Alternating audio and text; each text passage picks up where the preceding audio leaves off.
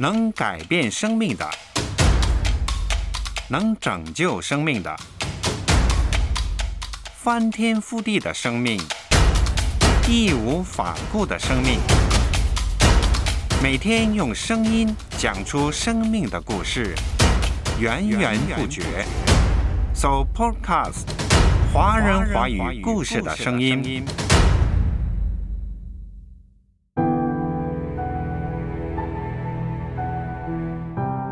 他没有提供这苦难的原因，他没有解释苦难，他要解决苦难，这苦难要成为标记。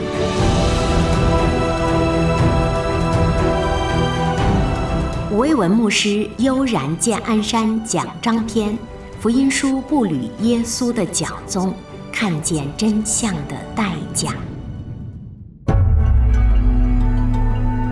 阅读开阔视野，豁达心胸。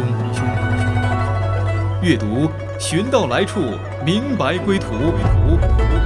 在阅读中看见不一样的世界，遇到更美好的自己。林可辉阅读世界。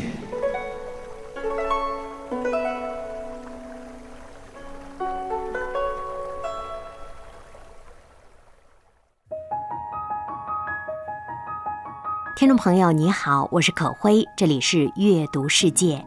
今天我们继续走进《悠然见鞍山》这本书，这是一本优秀的祷文和讲章合集。它是灵性文学和社会关怀的结晶，作者是香港中文大学崇基神学院客座教授武卫文牧师。武牧师本人是深受师生和会友敬爱的父亲般的牧者和属灵的长辈。在本书当中，作者呈现了一个既出世又入世的生活态度，在五杂的繁忙的生活中。让我们学习五牧师有一个悠然的心态。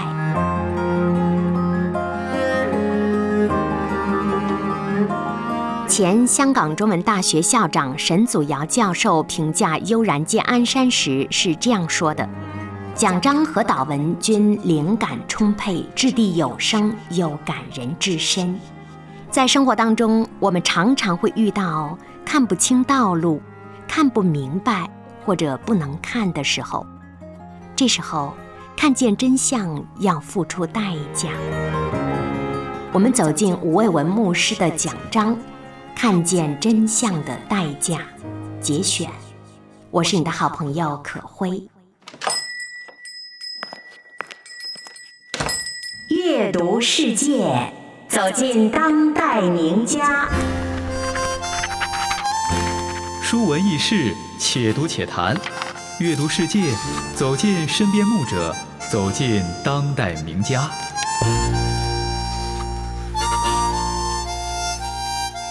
阅读世界，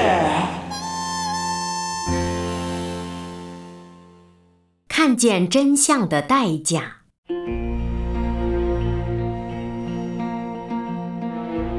看见真相的代价，首要是小心保护眼睛。眼睛出现异常的图像或飞蚊时，立刻看眼科医生。视网膜有撕裂现象时，立时进医院动手术。车往医院途中要慢驶，不能太快。等候手术的晚上要全身躺直，鼻尖向上。手术后一星期内要俯着睡，坐着时不可让鼻孔向上。这期间不能乘搭飞机、攀登高山，否则眼睛会因为眼压变大弄致目盲。我半年前右眼进行过视网膜手术，几天后我把纱布拿开之后，发现一片漆黑，我感到害怕。经过一个多星期，黑暗渐渐转成光明，心情愈来愈轻松和感恩。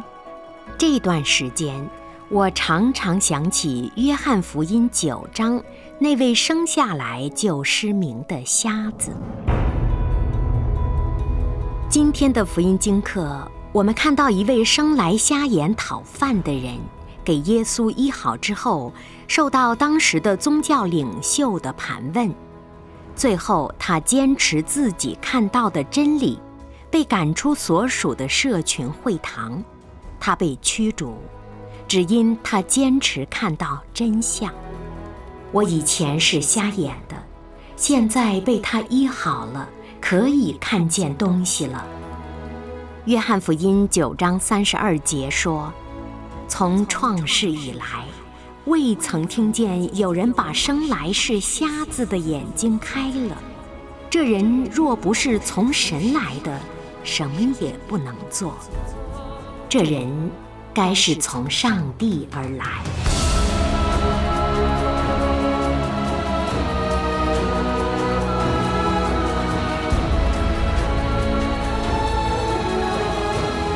吴卫文牧师看见真相的代价，一篇优秀的讲章，选自《悠然见安山》一书讲章篇，福音书步履耶稣的脚踪。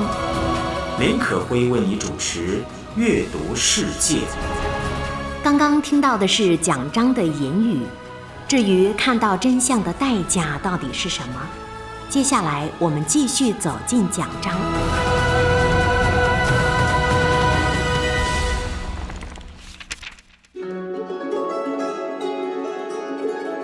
第一，他看到一个属灵的世界。我们要注意，圣经没有描述这瞎子得到光明后被这彩色缤纷的世界吸引而兴奋，也没有因为自己获得光明而欣喜若狂，忙着告诉人：“我眼睛开了，我叫眼睛开了。”上次我们谈到那位中午在雅各井旁打水的撒玛利亚女人，当她发现耶稣是弥赛亚时，她立刻放下水罐子，迫不及待地跑进城里，奔走相告：“你们来看，有一个人将我素来所行的一切事都给我说出来了，莫非这就是基督吗？”但是这个瞎子则不同。约翰福音九章第八到九节说，邻舍和认识他的人彼此对问：“这不是那从前坐着讨饭的人吗？”有人说：“是他。”又有人说：“不是，却是像他。”他自己说：“是我。”在他们再三追问下，你的眼睛是怎么开的呢？他才如实把过程说出来。当他们追问那人在哪里，他也是简单的说：“我不知道。”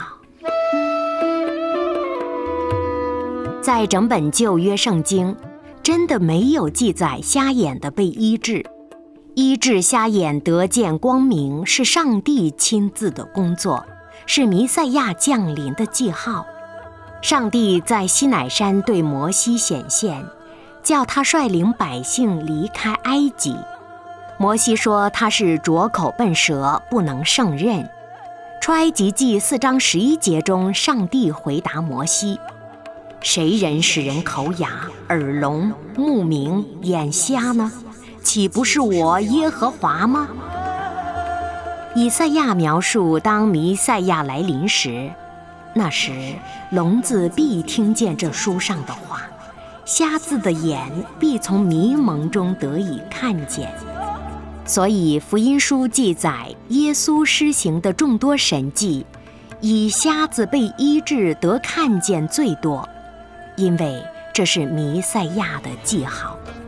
经文说：“从创世以来，未曾听见有人把生来是瞎子的眼睛开了。”这人若不是从神来的，什么也不能做。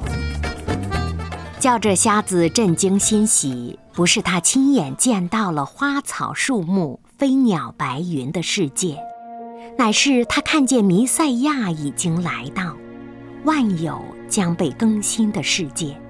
他的心被这个认知摄住了，他的感动超越了情绪的兴奋。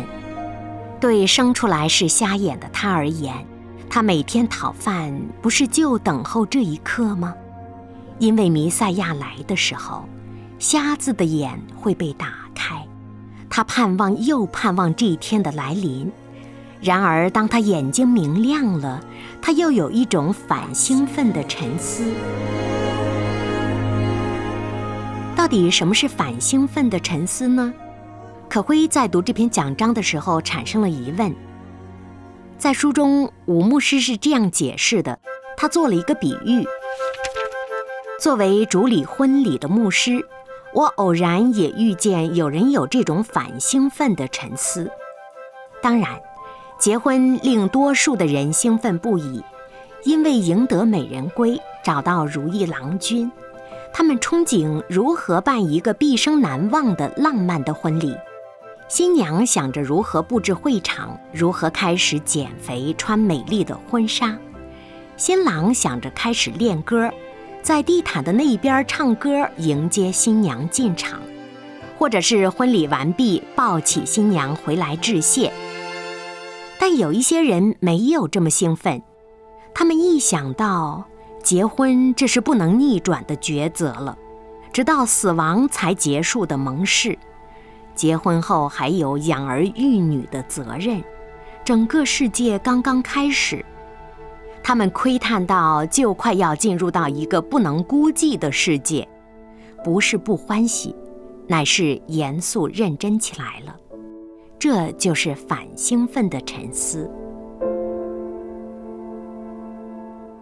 接下来又讲到了剑桥大学中古和文艺复兴时期英国文学教授。著名作家、护教学祭酒 C.S. 路易斯。路易斯形容自己信主那一刻是全英国最低沉和最不兴奋的皈依者。一九二九年，经过多年的上下求索、多方阅读、师友切磋，路易斯来到要做抉择的那一刻。其实他不想面对他看到的真理，他曾把这些关在门外。因他知道，若把门打开，后果不可估计，但他终于顺服，面对不能逃避的真理，他相信上帝。路易斯低沉和最不兴奋的皈依者这个形容词，不是不认真，乃是非常认真，变得冷峻，因为他知道，门一打开。后果无可估计。在不远见了希望，有道生命之光在指引着方向。道路看似绵长，心仪的大远方，看见国度扩张，那是不变理想。林可辉为你主持《阅读世界》。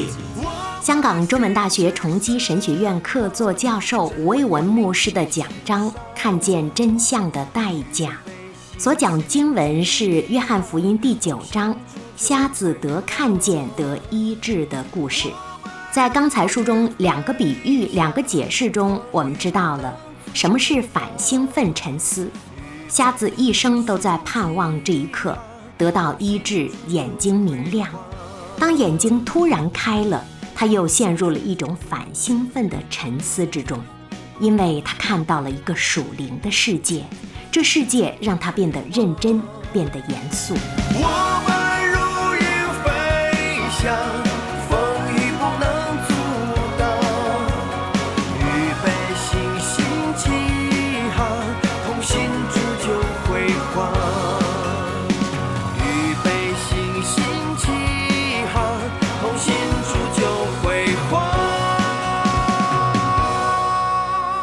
我们继续走进讲章，看见真相的代价。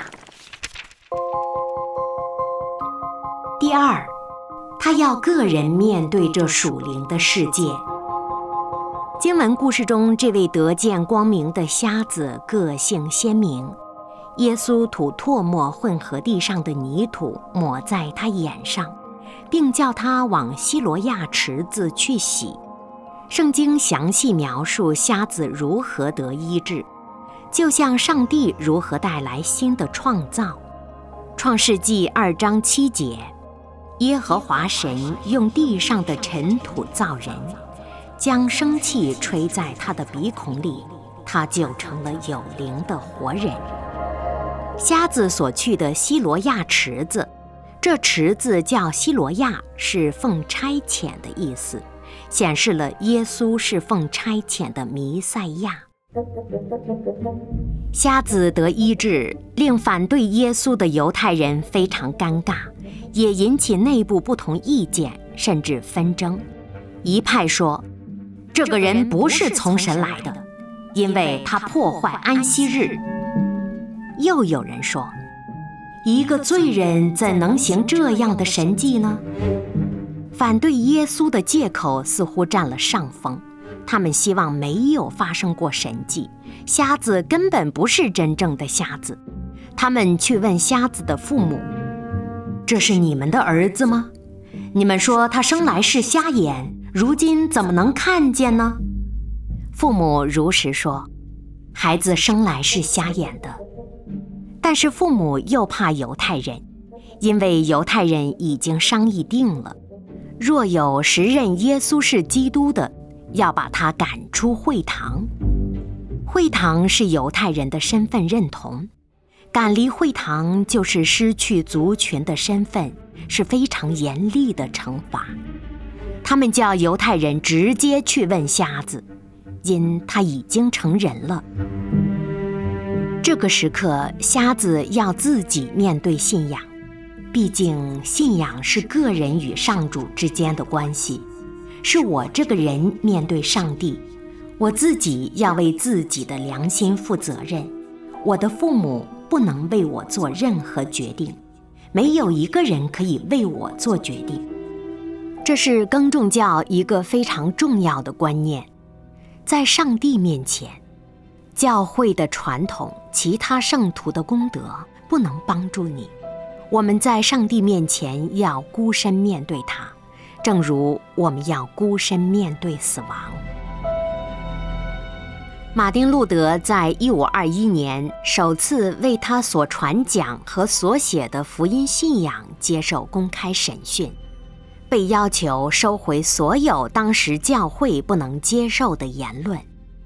路德说：“我的良心已被上帝的话语所俘虏，我不能也不会收回任何东西。”因为违背良心是不安全和不对的。同样，经文中这位复见光明的瞎子没有在巨大的压力下退缩，他为着自己的良心坚持真理。他和犹太人辩论，最后总结陈词。约翰福音九章三十一节写道：“他开了我的眼睛。”你们竟不知道他从哪里来，这真是奇怪。我们知道神不听罪人，唯有敬奉神、遵行他旨意的神才听他。从创世以来，未曾听见有人把生来是瞎子的眼睛开了。这人若不是从神来的，什么也不能做。最后，瞎子被赶出会堂，他愿意为信仰付上代价，因为他看见了一个真实的属灵世界，他要追寻一个比眼睛看得见的世界更加真实的属灵世界。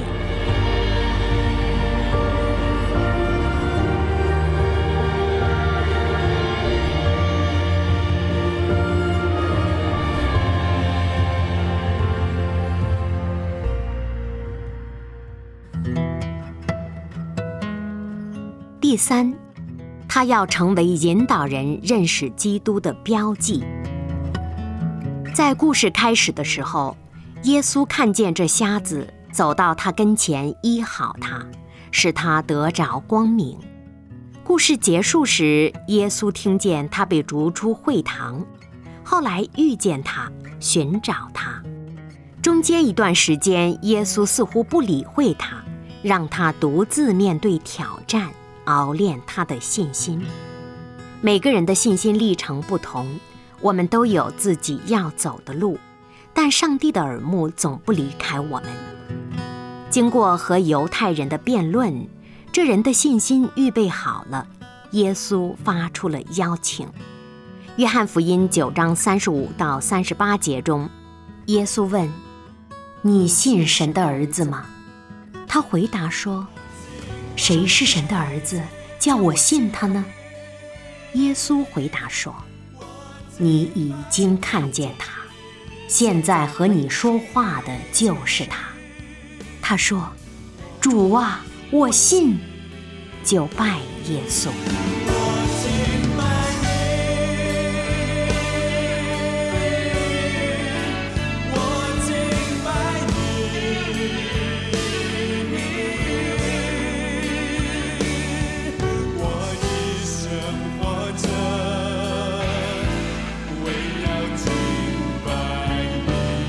如果让我们从圣经当中选出一段感人至深的对话，相信很多人就会非刚才这段莫属了。我们之前说过，瞎子眼睛被医好后，他没有忙着兴奋狂喜，到处告诉人，反而变得深峻、沉思严肃起来，因为瞎子看到了一个更重要的属灵的世界。林可辉为你主持《阅读世界》，这里是《阅读世界》，我是你的好朋友可辉。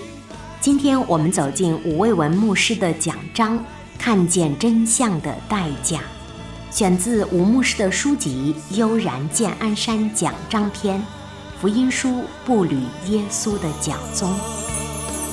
我们继续走进讲章。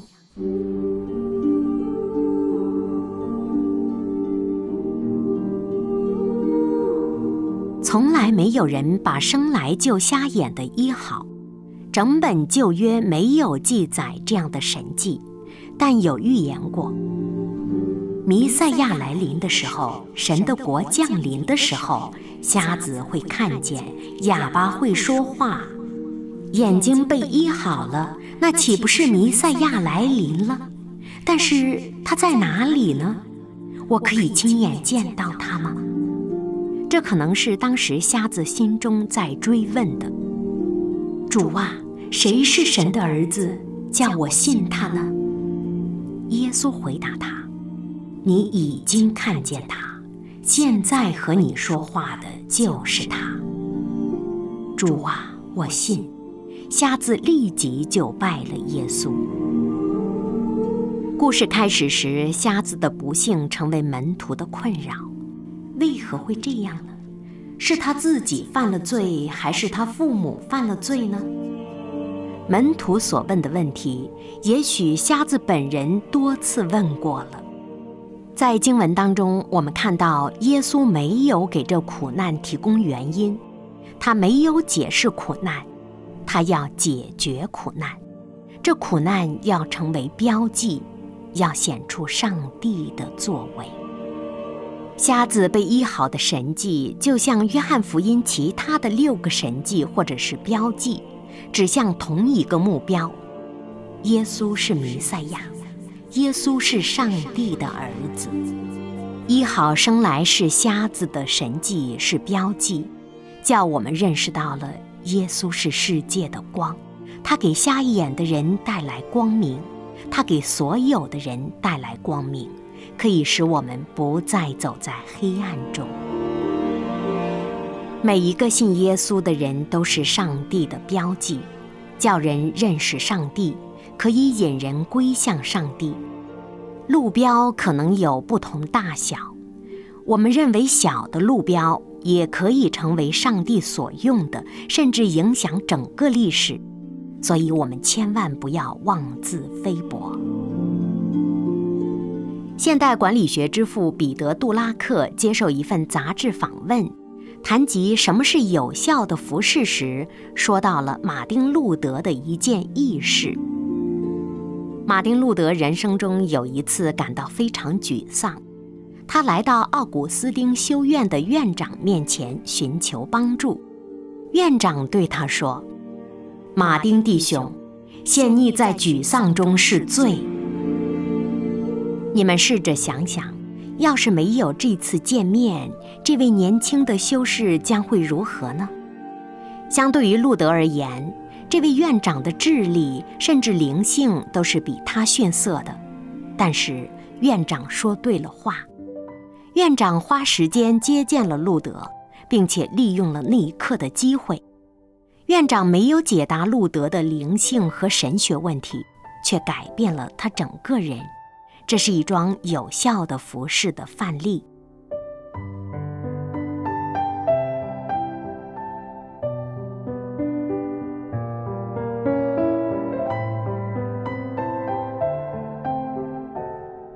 每一个认识了耶稣的人都可以被他光照。当感受到光明的时候，我们便不在黑暗中走。我们也要把这份光明引给其他人，成为他人归向上帝的引路人。今天我们读了约翰福音九章关于瞎子被耶稣医治的经文。经文告诉我们。有一个属灵的真实的世界，我们每个人都要面对这个世界，并且我们要进入这世界，我们也要成为别人的路标，引导他们去探索这个世界。在讲章结尾，吴卫文牧师还分享了北京人民大学何光户教授的一个见证。最后，吴牧师提醒我们说，在这个世界上一直存在大大小小的灾难、苦难。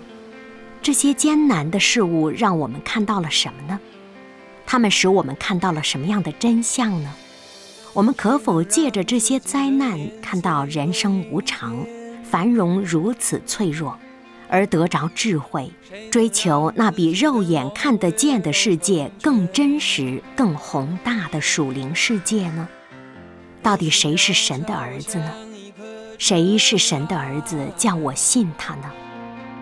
耶稣亲口告诉瞎子的话，今天也告诉我们：你已经看见他，现在和你说话的就是他。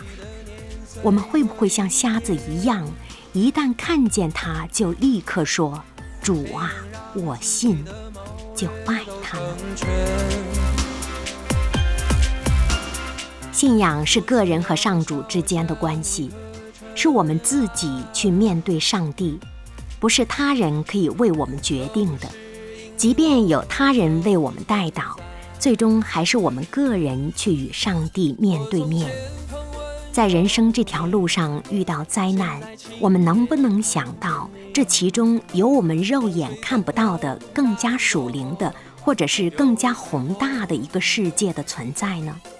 在苦难和困难的背后，有一双大手在掌管着世界呢。生活当中，我们有没有看不清、看不见、看不懂，甚至不能看的时候呢？这时候，我们愿不愿意为看见真相付出一些代价呢？谁能让自己的年岁多一天？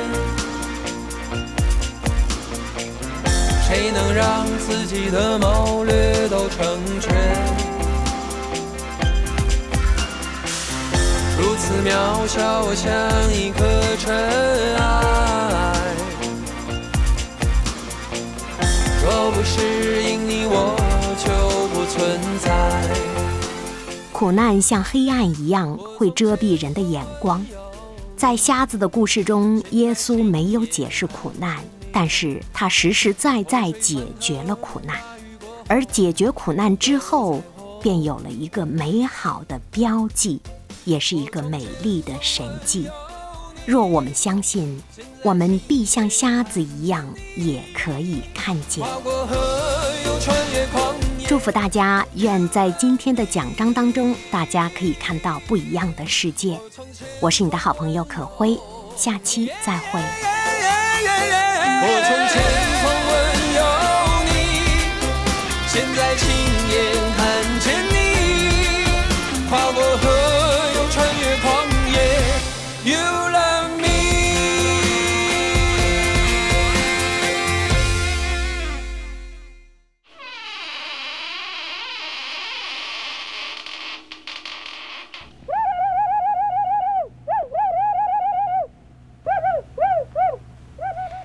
Podcast，华人华语故事的声音。